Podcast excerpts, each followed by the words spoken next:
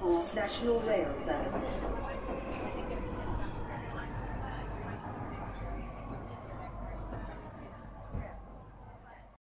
Hello, hello, bine ai revenit în stația Londra. Eu sunt Manuel Cheța de la manuelcheța.com și tu asculti podcastul Un Român în Londra.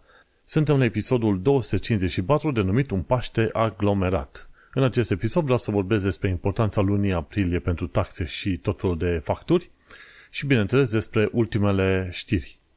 Înainte de orice, un mic anunț, podcastul de față este partea Think Digital Podcast Network și mă găsești pe Podbean, iTunes, Spotify, radio.com, Chris Media, pe chrisliniuțetravel.com și pe YouTube.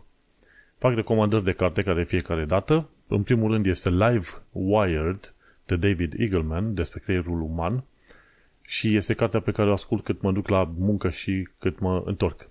Iar acasă, de fel, ascult, ascult, citesc tot felul de cărți. Cea mai nouă carte pe care o citesc în momentul de față se numește A Random Walk Down Wall Street de Burton G. Malkiel și te învață în principiu în genere despre ceea ce se întâmplă pe Wall Street, dar mai mult sfaturi pentru oamenii care vor să investească.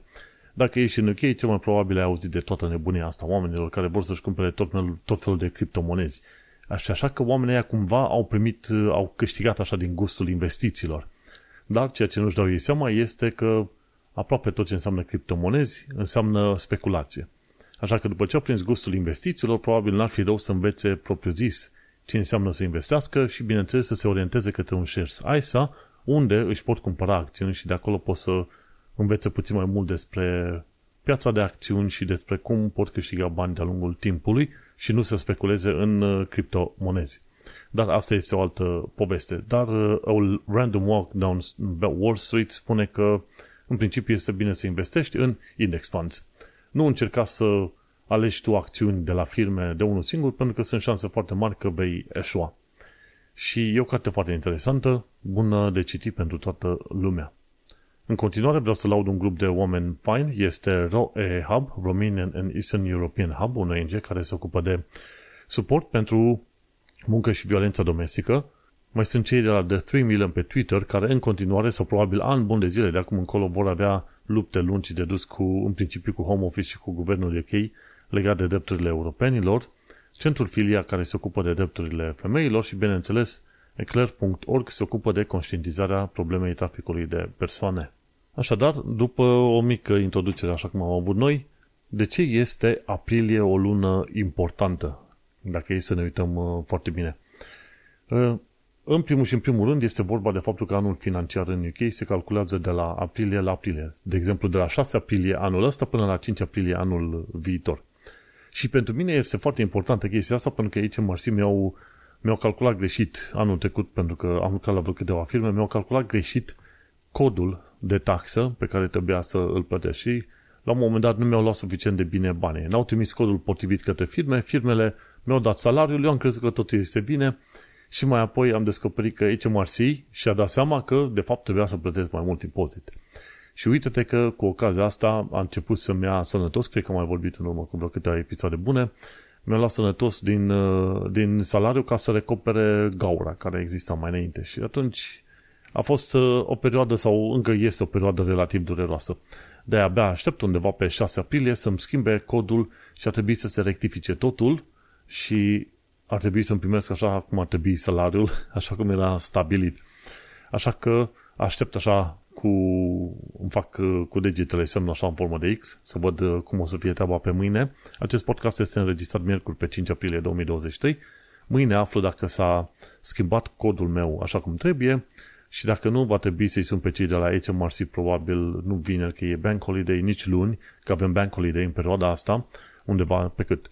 Dacă e să ne uităm bine, pe 7 și pe 10 aprilie sunt bank holidays pe UK în momentul de față, de cu ocazia Paștelui, și așa că cel mai probabil pe marți vor reuși să sun la HMRC să le spun, băi, mi-ați promis că am schimbat codul înapoi în la normal. Codul normal pentru toată lumea este 1257L.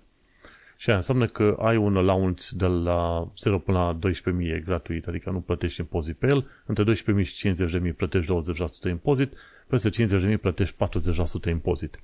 Cumva, timp de câteva luni de zile, eu trebuia să fiu pe codul D0X. De 0x înseamnă că îți va lua din toată suma posibilă, fără allowance-ul ăla inițial de 12.000 netaxabil, îți va lua pe toată suma posibilă codul de tax bracket în care ești. De exemplu, dacă ești până în 50.000, înseamnă că pe tot salariul îți lua 20%. Dacă ești peste 50.000, pe tot salariul îți lua 40%. Și a fost puțin cam dureros pentru că am dat o sumă sănătoasă în fiecare lună extra la impozit. Așa că trebuie să ai grijă foarte mare să vezi ce se întâmplă, că ai putea crede la un moment dat că firma nu te mai plătește cumva corect, legal, pe când aici Marsi își dă seama la un moment dat că au trimis codul greșit și după aceea trebuie să recupereze bani de la tine, știi? Tocmai de aceea, de cele mai multe ori, eu sfătuiesc oamenii să-și instaleze aplicația de la HMRC. În primul rând, îți faci cont online la HMRC cu un Government Gateway Code, ceva de genul ăsta. Îți faci contul online la Government Gateway după ce ai contul online făcut, atunci îți deschizi contul de HMRC. Și acolo la HMRC îți treci National Insurance Number, numele tău, adresa ta de e-mail și alte detalii. Și atunci, odată ce ai uh, chestiile astea, poți să instalezi pe telefonul tău aplicația de HMRC. Și atunci eu o verific din când în când să mă uit să mă asigur că am codul potrivit, faptul că firma la care sunt angajat este firmă legală și bineînțeles a trimis banii cum trebuie și să văd uh, un fel de istoric al plăților, la ce să mă aștept, cât ar încât să mă aștept să plătesc pe anul viitor și diverse rapoarte, ca să mă asigur că este totul bine din punct de vedere legal.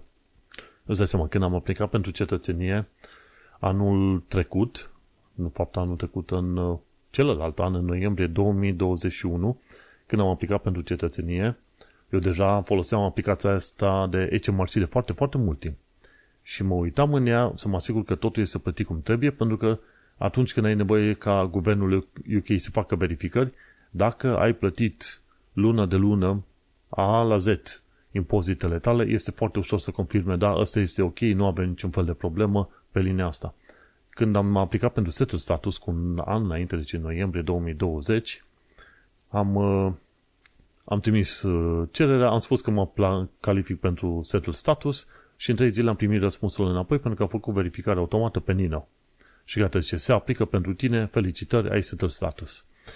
Pentru cei care nu au, uh, să zicem, uh, taxe plătite, este puțin mai complicat. Numele lor ar trebui să apară mâncat pe niște documente cum e Council Tax. Dacă ți apare numele tău pe Council Tax și 5 ani consecutiv e numele tău pe Council Tax pe acolo, atunci Home Office va lua aia în considerare ca fiind uh, partea rezidenței continue timp de 5 ani de zile și atunci îți vor da rezidența permanentă. Dar uh, pentru că ei trebuie să facă verificările alea manuale, vă, va trebui să aștept undeva la 4 până la 6 săptămâni să primezi răspunsul față de 3 zile când uh, ai taxele plătite. Și asta înseamnă să ai totul acoperit cumva, știi că nu, vorba aia, vii din România, știi cum e, morții se îngroapă în pământ și vii în acte. Ori mai nou, vii se, na, se îngroapă în conturi digitale, dacă vrei să te uiți așa mai bine. Și aprilie este important pentru taxe, în primul rând pentru că văd, văd și eu cum mi se schimbă codul de taxe foarte bine pe aici. Bineînțeles, aprilie este important pentru taxe și dintr-un alt motiv.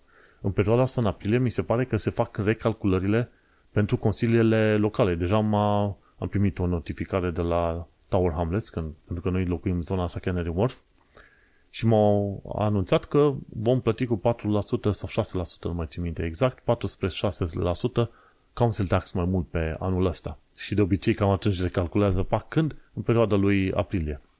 Un alt lucru interesant este că tot în perioada asta lui aprilie se fac recalculările și pentru internet și telefonie și mai toate firmele de internet și telefonie au o clauză care le spune acolo o dată pe an au dreptul să mărească costul cu rata inflației plus 4% din burtă dat de ei. Și asta ce înseamnă că am fost notificat chiar astăzi de către Vodafone. Voi plăti cu 14% mai mult pentru telefonul meu de Vodafone, deși ei nu-mi dau alte servicii extra, deși toate chestiunile... E posibil să fi crescut prețurile, e posibil să nu fi crescut așa de mult prețurile, chiar n-am nicio idee în mod real, dar uh, plătesc cu 14% mai mult și eu nu am, uh, să zicem, în mod direct 14% extra valoare sau extra utilitate, ca să zicem așa. Așa că e o perioadă, va fi o perioadă dureroasă, dar dacă asculti podcastul ăsta și ești în UK, atunci nu poți să spui că n-ai fost avertizat. internet, telefonie, council tax, toate vor avea măriri. Council tax 46%, internetul și telefonia te, aș- te poți aștepta la măriri de 10-15%. Și nu sunt puține acele măriri. Așa că luna asta, a lui aprilie, chiar dacă are loc Paștele acum în perioada asta, că așa se sărbătorește pe aici în UK, în afară de Paște, bineînțeles că este și, este și perioada în care afli că voi plăti ceva mai mult. Și apropo de plăti ceva mai mult, chiar de curând am scris un articol despre inflație pe manuelcheța.com, cauți inflație. Și chiar și ziceam aici, că unul dintre motivele care, pentru care chiar îmi- mi-a, mi-a plăcut ideea de a mă muta în UK era că era inflația mică. În România întotdeauna au- auzeai 7, 8, 9, 10% inflație. Și, în mod normal, inflația 1-2%, chiar 0% a fost 1-2 ani de zile, 2015-2016, era chiar foarte aproape de 0% inflația.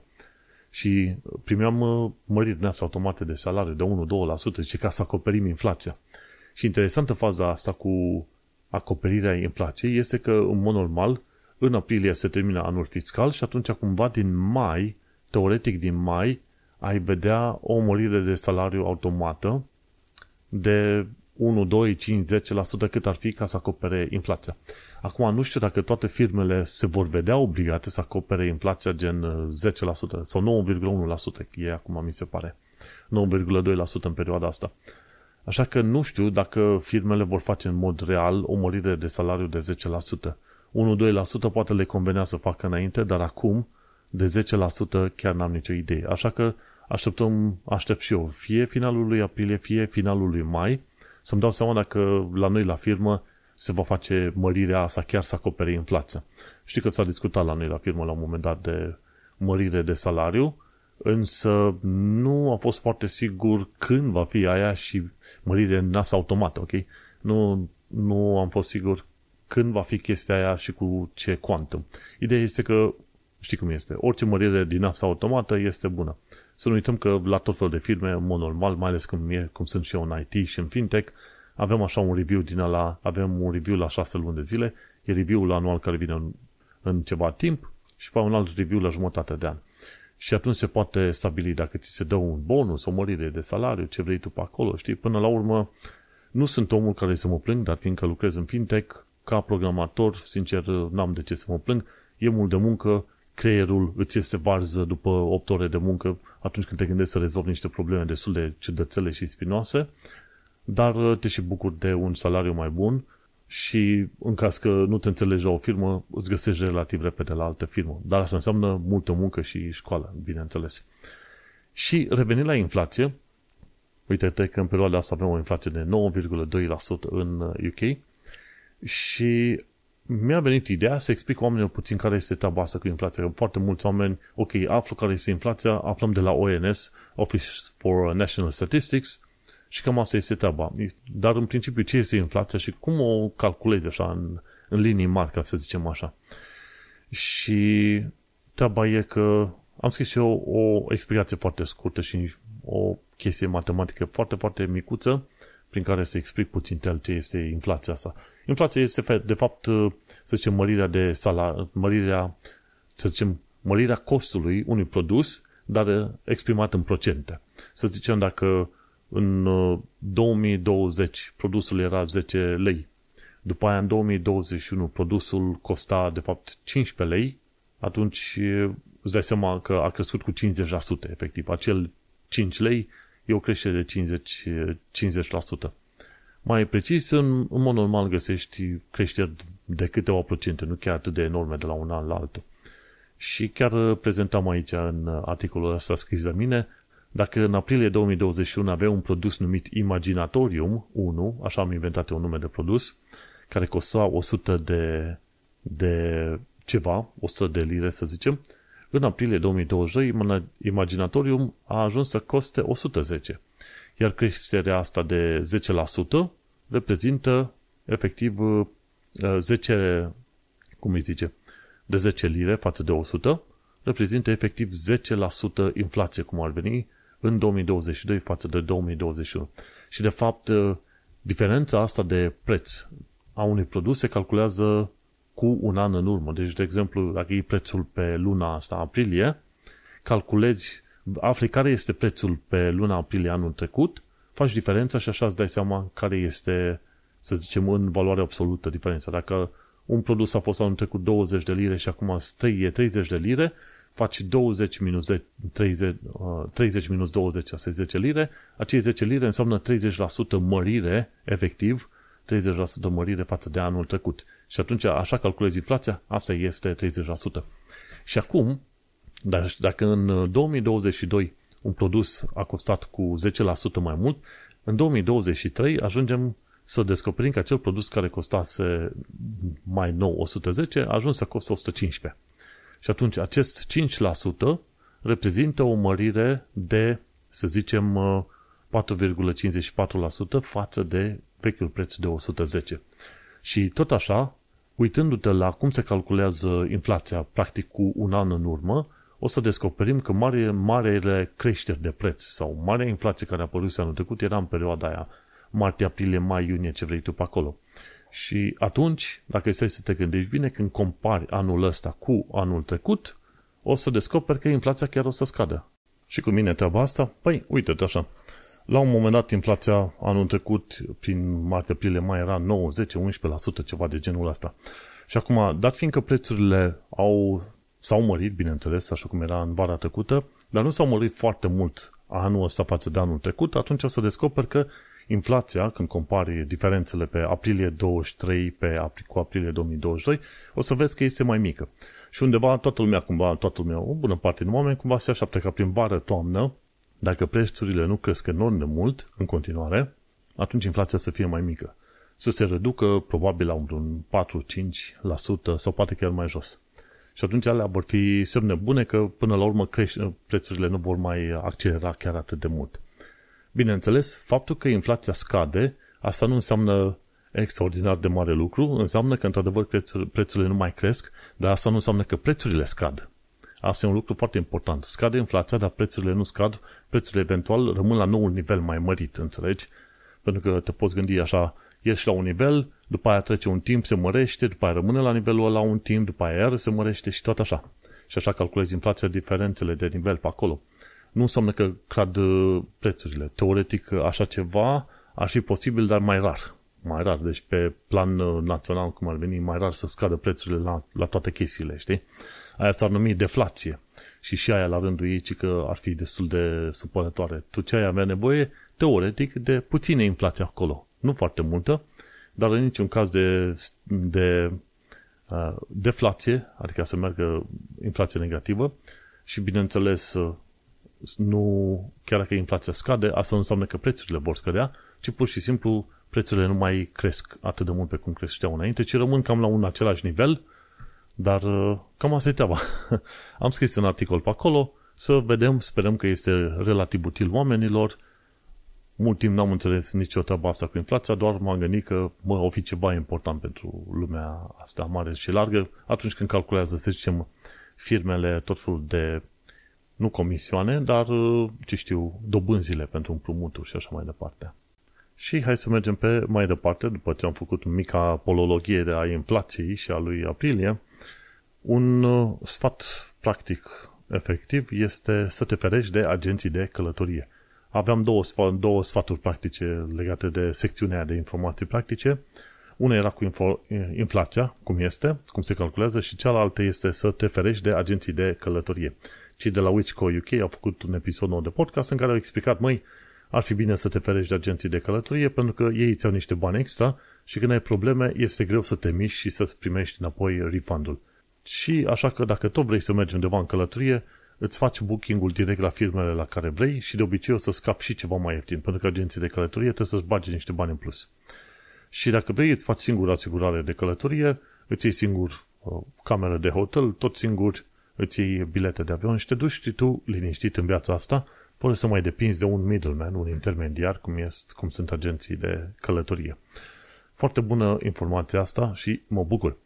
Ce am mai aflat de curând este tocmai faptul că s-a apărut un episod nou nouț pe canalul Learn English with Jill. English with Jill.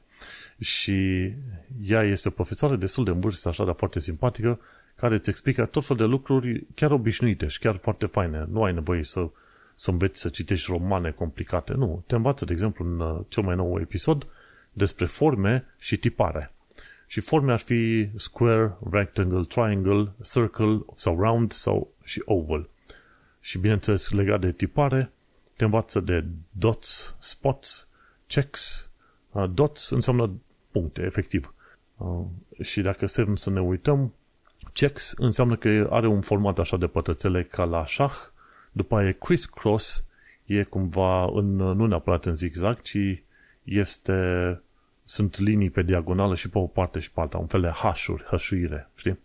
După aia flowery, bineînțeles cu flori, swirl este un fel de arc, dar pe orizontală, ceva de genul ăsta. După aia e stripes. Stripes sunt linii orizontale. După aia zigzag e ceea ce știm noi zigzag. Spiral e spirală și uh, wavy, bineînțeles, în, zon, în formă de valuri. Și e bine să știi câteodată forme, să explici, ok, round table with, let's say, uh, checkered, checkered uh, surface. Deci o masă rotundă cu o suprafață din aia care seamănă cu tabla de șah, de exemplu. E bine să știi chestiunile astea, pentru că un uh, lucru foarte important, dincolo de pronunția corectă și accent, este să ai un vocabular. De fapt, prima oară și prima oară e bine să ai un vocabular suficient de avansat, ca să zic așa, și după aia poți să treci mai bine către pronunție și mai bine către, bineînțeles, uh, accent în sine. Eu mai am mult de acoperit, am, am făcut chiar un episod nou nouț acum cu Vlad la podcastul Tehnocultura, unde am vorbit în engleză și cu el și cu lumea pe acolo, pentru că aveam un invitat din Estonia, care lucra pe AI și omul normal nu știa limba română. Și ne-am vorbit în engleză și, într-adevăr, am ascultat puțin anumite secțiuni și mi-am dat seama, ok, mai am încă, încă mult de acoperit. Sunt de 7-8 ani aici în UK. Sunt pe drumul ce bun, dar mai am mult de acoperit în ceea ce privește pronunția și accentul, așa cum ar trebui. Și, de ce nu? Trăim și învățăm. Așa că, uite, în episodul ăsta, 15 minute, este un filmuleț chiar foarte fain, explicativ, care spune despre diverse forme simple și de diverse tipare. Și ca să termin această primă parte, uite că vorbim de viața în Londra și în străinătate. E perioada lui aprilie. Aprilie-mai sunt două luni chiar foarte faine de ieșit și de vizitat tot felul de parcuri în uh, Londra. Și atunci, uite-te că am nimerit chiar pe un articol foarte fain potrivit legat despre parcuri faine de vizitat în aprilie, scris de către cei de la timeout.com. Și zice așa, Embrace Spring with these unexpected green spaces in London. Și unexpected green spaces ar fi St. Dunstan in the East Church Garden. Și cred că am ajuns pe acolo la un moment dat, dacă stau să mă gândesc, undeva în uh, City of London, dar cred că am trecut, e East Church Garden, e cumva un fel de grădină în corpul unei biserici, ca să zic așa. St. Dunstan, Dunstan in the East Church Garden. A doua este Kyoto Garden și Kyoto Garden se găsește în Holland Park. Este foarte interesant. Am fost la Holland Park, mi se pare, acum un an sau doi ani de zile, undeva prin zona Regent's Park mai la nord, dacă stau să mă gândesc bine. Și Kyoto Garden este chiar foarte faină în interiorul Holland Park și se găsește în Holland Park, Holland Park Avenue W114UA. Și adresa cealaltă de la St. Dunstan ajungi în uh, zona St. Dunstan's Hill, EC3R 5DD. Asta e codul poștal. Următoarea chestie, care este chiar aproape de, lo- de mine, de unde locuiesc eu, se numește Crossrail Place Roof Garden. Este, un, este o grădină în acoperișul de la Crossrail Place, cred că e la etajul 2 sau 3, sus de tot, și chiar la stația Elizabeth Line de la Canary Wharf. Și te duci sus la etajul 2 și acolo găsești un roof garden, o grădină în pod, în acoperiș, cum ar veni, foarte faină cu tot felul de specii din asta de plante super simpatice.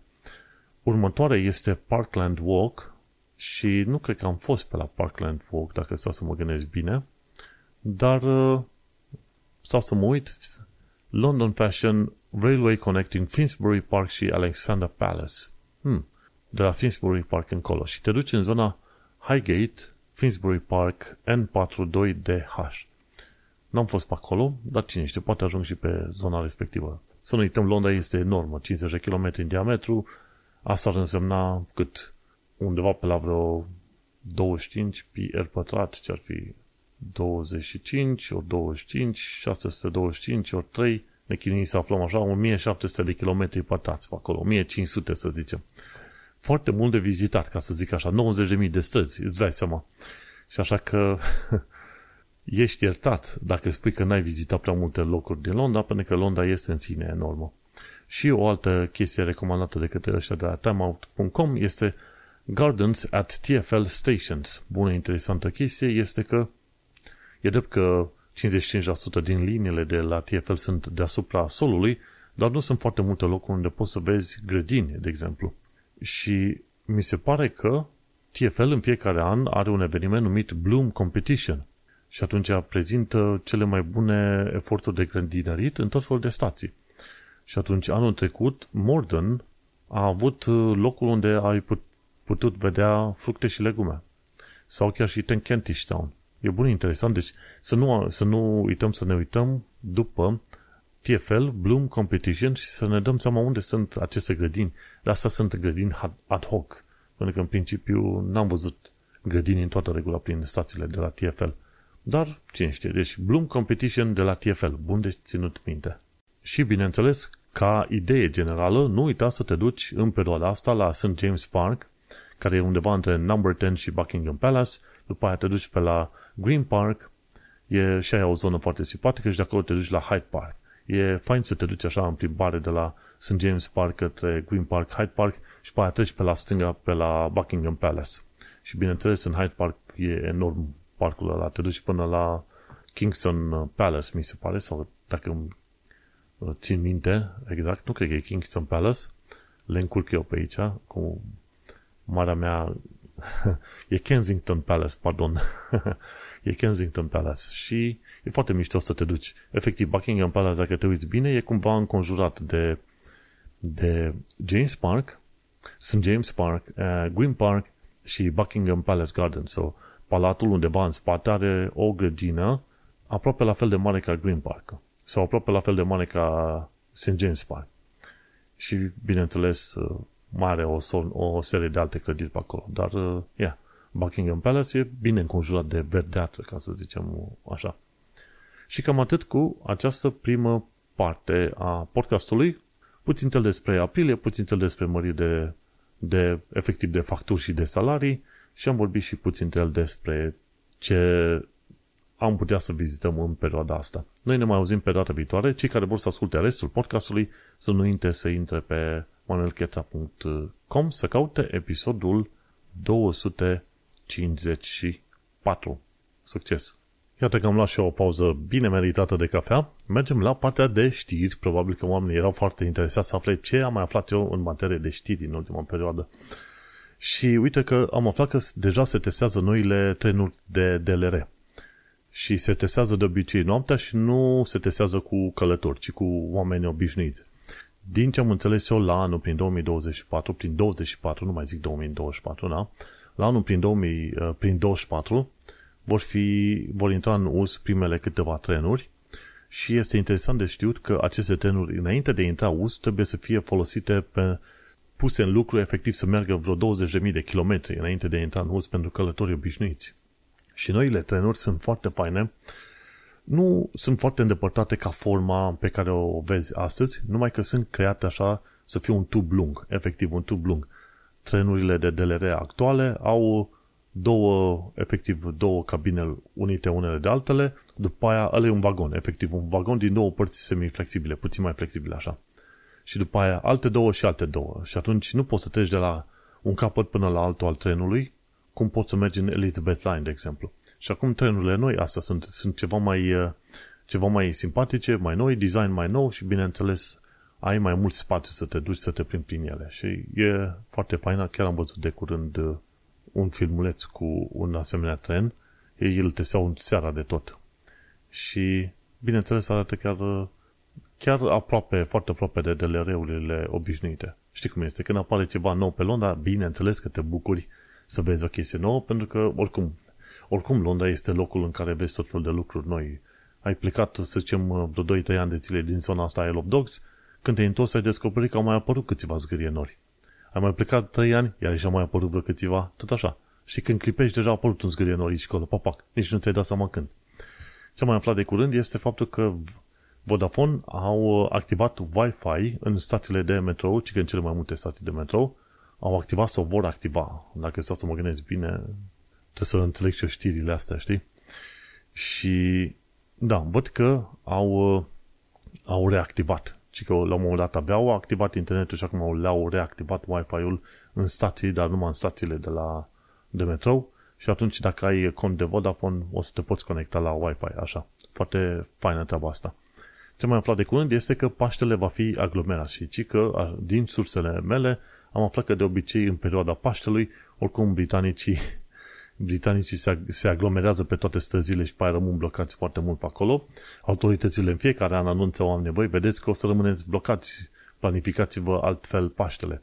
Dar acum să fim serioși, mai ales că o tonă de oameni au copii, ei depind în perioada asta și de tot felul de concedii, depind și de programul școlar al copiilor. Când ne vrea ca oamenii aia să se ducă în concedii, dacă nu în perioada în care și copiii au concediu respectiv. Normal că se vor uh, aglomera pe oriunde te duci pe acolo.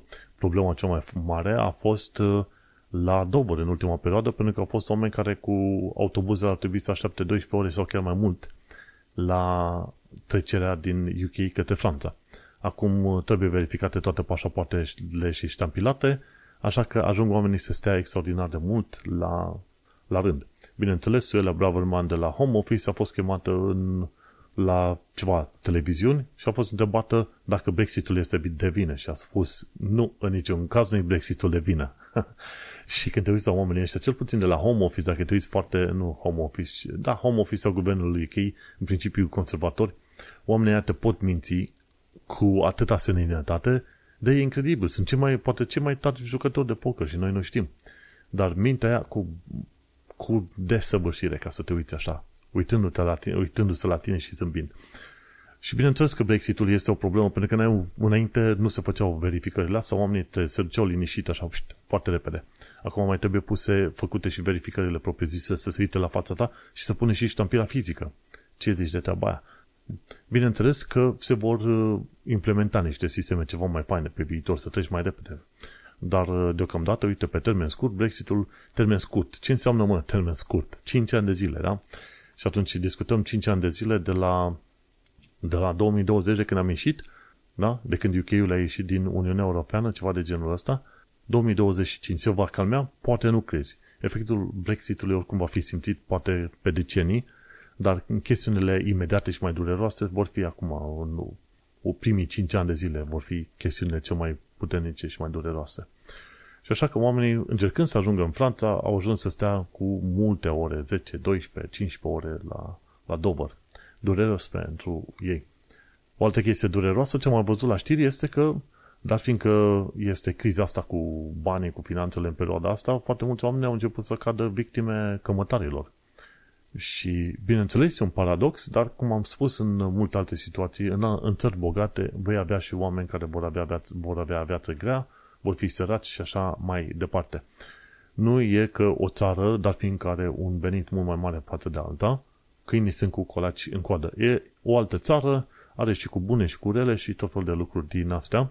Așa că dacă pleci din România crezând că vei găsi miere pe străzile din, ce știu, din Germania, din Irlanda, din SUA, va trebui să înțelegi că nu va fi așa. Există, la fel ca în oricare altă țară, și bune și rele și va trebui să faci o medie între toate astea, să consider, să decizi pentru tine dacă este un lucru bun sau nu. M-am întâlnit cu oameni care aici în UK, uh, trăiesc aici de, ce știu, 7, 10, 12 ani de zile, 15 ani de zile, 20 de ani de zile și visează înapoi la România. Foarte bine. Dacă asta este stilul lor, asta e credința lor, de ce nu este treaba lor ce vor să facă pe acolo. În continuare, continui să zic, așa cum ziceam chiar la începutul podcastului ăstuia, întreabă-mă dacă vrea să mă mut în România și eu o să te întreb din nou, întreabă-mă la anul.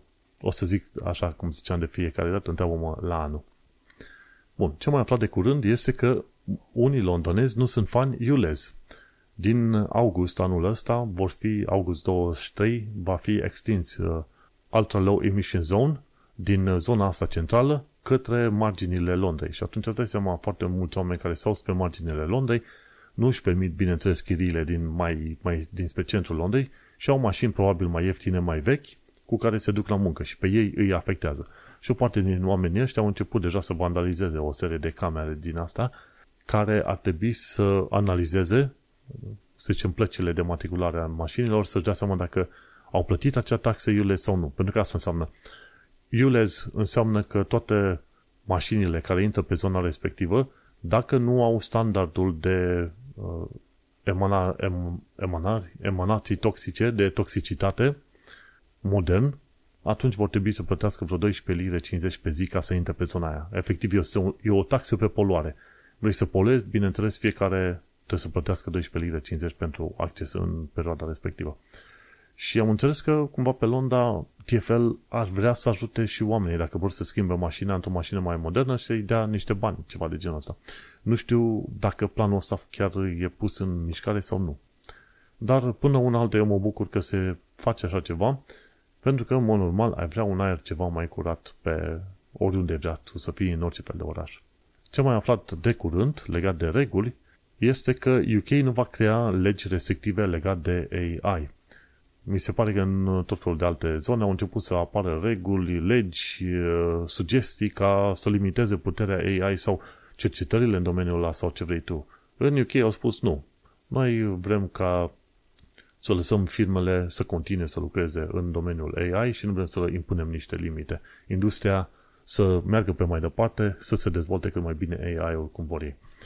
Și un lucru foarte interesant, UK-ul a venit cu altă, cu altă lege care cere ca undeva din 2025 să se creeze cumva sau să se permită mașini complet automate pe străzile din UK. Ori chestia asta este destul de modernă, foarte modernă pentru lumea în care trăim și foarte modernă, extraordinar de modernă pe, pe Europa, dacă este să te uiți așa. Și așa că 2000, ce acum e, 2023, 2024, 2025, de pe atunci, cumva, tot felul de firme din astea care vor să facă robotaxi, cum ar veni, sau mașini autonome, camioane autonome, vor vrea să vină în UK sau să-și deschidă niște sedii, pentru că în UK va fi permisă de atunci încolo folosirea mașinilor uh, autonome. Un lucru extraordinar de fain. Ceea ce nu este prea fain este faptul că NHS este, este în continuare în problemă, iar publicul nu mai este fan.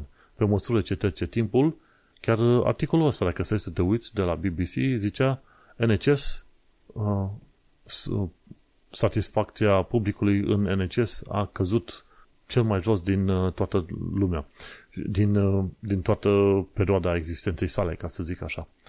Și o bună parte din oameni chiar spun, băi, uh, mi-e teamă să mă îmbolnăvesc sau să am vreun accident, că nu știu dacă ambulanțele vor ajunge la mine.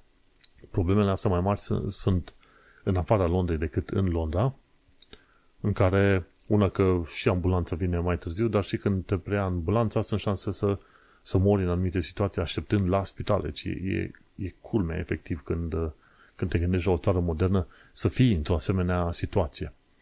Și culmea, neculmea, uite că NCS cumva, aceste trusturi de NCS, cumva rulează pe ideea de comportament mafiot, să nu se dea informații în afara grupului, să nu se știe că sunt probleme, ce vrei tu pe acolo. Dar tot ies și dar fiindcă NCS cumva pică încetul cu încetul, o să-ți dai seama că unele dintre cele mai mari probleme la NCS nu a fost faptul că a venit COVID-ul și l-a dat peste cap, că în fiecare an NCS avea probleme cu oamenii care aveau gripe, răcel, ce vrei tu, chestii de asta sezoniere, deci chiar era aproape la limită.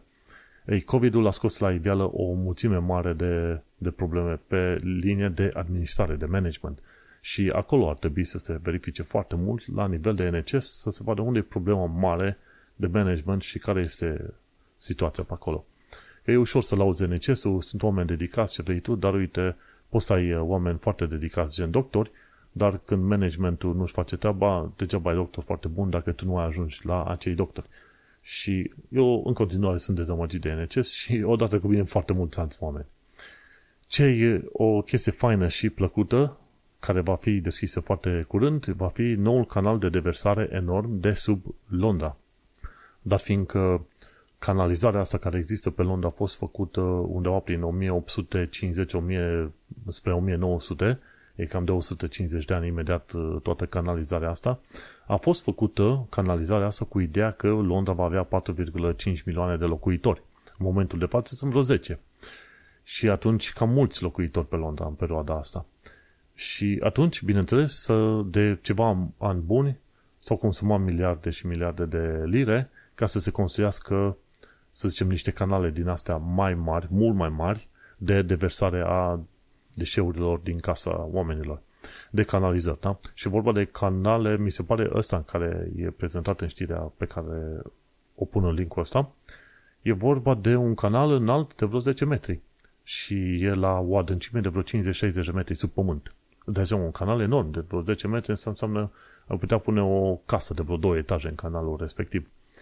Și în canalul ăla va trebui să se ducă și apă de ploaie și deversări de la canalizarea obișnuită a londonezilor și, bineînțeles, să fie trimite la niște, trimise la stații de epurare și, din ce am înțeles eu, stația de epurare va fi undeva în estul Londrei și am înțeles că va fi cea mai mare stație de epurare din toată Europa. Foarte interesant că va ieși aia la iveală. Din păcate, în momentul de față există milioane de tone de deșeuri deversate în uh, Tamisa pentru că canalizarea nu face față.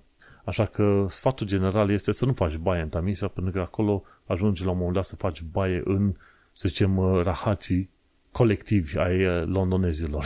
Așa că grijă mare la toate treburile astea. Ce, ce putea să faci baie sau să te bagi în Londra, să te duci în Tamisa, e după, dacă te duci în în partea de Richmond. De la Richmond încolo, o să vezi că Tamisa este curată și clară. Problema cea mai mare e probabil din zona Battersea încoace. Și pe, pe acolo are loc așa, din zona aia către estul Londrei are loc deversarea asta foarte mare. Și da, dacă vrei să vezi Tamisa cum este curată și faină, du-te în zona Richmond, du-te la Kingston upon Thames și o să vezi că Tamis arată foarte fain. Sau dacă nu te duci în Oxford, Tamisa trece și prin Oxford și te plimbi pe acolo cu bărcile și vezi că Tamisa este un râu frumușel, clar, simpatic, cum vrei tu pe acolo. Ultima știre pe astăzi, de la Dorset, aflăm că, în zona Dorset aflăm că se pregătește o bajă pentru refugiați, pentru 500 de refugiați. Ori scandalul ăsta mare și certurile astea mari din ultima perioadă legate de refugiați uh, duce la tot felul de soluții în asta total idiotă din partea home office. Pui 500 de oameni pe acea bajă, ok, pentru că nu vor oamenii să fie refugiații găzduiți în locurile în care stau ei, dar aia sunt 500 de oameni, ce faci? Pui 7000 de baje în mare pe acolo și toată lumea spune că UK-ul n-ar fi avut probleme de genul ăsta dacă ar fi creat niște, să zicem, rute prin care acești refugiați să apeleze, ce știu, la bunătatea UK-ului, adică să preia refugiați, nu? Și este vorba de rute legale, gen rute legale și sigure, să zicem, ajung refugiați în zona Grecia și e un birou special al UK-ului, unde se pot duce oameni și UK în mod vădit nu face treaba asta și tocmai de aceea atunci oamenii vin cu bărcile dacă vor să se refugieze în, în UK. Și atunci, îți dai seama, toată chestia asta e transformată într-un scandal enorm și stai să te gândești că își fac probleme unde să se găzduiască oamenii ăștia, refugiați și se tot plâng că la un moment dat, că ar fi vorba de infractori, că ar fi vorba de refugiați, de imigranți economici. Infractorii imigranți economici sunt în număr foarte, foarte mic. De cele mai multe ori, după judecată și ce vrei tu, undeva pe la, între, undeva pe la vreo 85% din uh, cazurile astea, dintre cei care vin cu bărțile prin uh, canalul Mânecii, 85% sunt admiși ca refugiați în UK. Se uită instanțele, verifică dosarul, se uită la oameni, calculează sau verifică circumstanțele și le dă certificat sau nu știu efectiv ce se dă pentru refugiați. 85%, ok? Și atunci o altă parte de vreo 10 spre 12% sunt economici gen vin din țări gen Albania, Serbia și vor să găsească un loc, o viață mai bună pe aici și doar o bună parte, o mai mică parte dintre ei, într-adevăr, sunt oameni pe care ar vrea să-i expozeze foarte bine UK-ul. Și, nu, cu noile reguli din UK sau noua posibilă lege din UK, s-ar putea să încarce, să încalce tratatele internaționale. Ori dacă aia este aprobată pe mai departe, s-ar putea să fie o mică problemă. De ce? Pentru că atunci și multe alte țări vor zice, ok, noi nu mai primim refugiați. Iar modul în care UK-ul își cam rezolvă problema refugiaților în genere e că dacă alte țări acceptă refugiați, UK-ul se simte în măsură să trimită niște bani, 50-100 de milioane sau ce vrei tu, îi împarte pe la tot felul de țări, să ajute refugiații respectiv. Dacă nicio altă țară nu primește, atunci se poate aștepta ca fluxul de refugiați și către UK, chiar aici așa departe, să se mărească. Și este curios cum, cel puțin, guvernul UK și Home Office au, au insistat să arate că ei sunt foarte tari pe chestia asta cu refugiații, efectiv să dea în refugiați cum pot ei mai bine și în imigranți în genere, că tocmai ce aveam discuția cu câteva episoade, nu? Cetățenia britanică obținută prin naturalizare este o cetățenie de clasă a doua, care poate fi la un moment dat luată în funcție de mofturile politicienilor din vremurile viitoare. Și nu numai cetățenia ta, ci și a copiilor tăi. De ce? Pentru că copiii tăi s-au născut din cineva care are cetățenie prin uh, naturalizare. Și atunci Home Office ce a făcut de-a lungul timpului și guvernul UK este să tot erodeze cumva la drepturile slash protecțiile imigranților slash refugiaților. De ce? Ca să arate că ei fac ceva. în loc să rezolve problemele reale, gen să nu moară oameni în linie la, la mers la NHS, ca de exemplu, știi? Și e o ocazie cu care, într-adevăr, descoperi că politica și de aici și din multe alte părți este o chestiune total nesimțită. Și cu asta, uite că am terminat uh, cel mai nou episod puțin pe o notă negativă, dar uh, n-ai ce face. Mă, asta este viața. Trebuie să înțelegi și cu bune și cu rele, pentru că nu te poți duce într-un loc să aștepți să găsești numai miere. Gata, nu. Te duci într-un loc, este o țară nouă și indiferent de țara în care te muți, vor fi bune și rele, plusuri, minusuri, cum vrei tu, va ține de tine dacă te mulezi cumva pe societatea respectivă și go with the flow, ca să zic așa. În fine, uite că suntem la final de episodul 154, unde am vorbit despre taxe, HMRC, inflație și tot fel de știri curente și așa mai departe. Eu sunt Manuel Cheța de la manuelcheța.com și tu ai ascultat podcastul Un român în Londra. Noi ne mai auzim pe data viitoare. Pa! Change here for National Rail Services.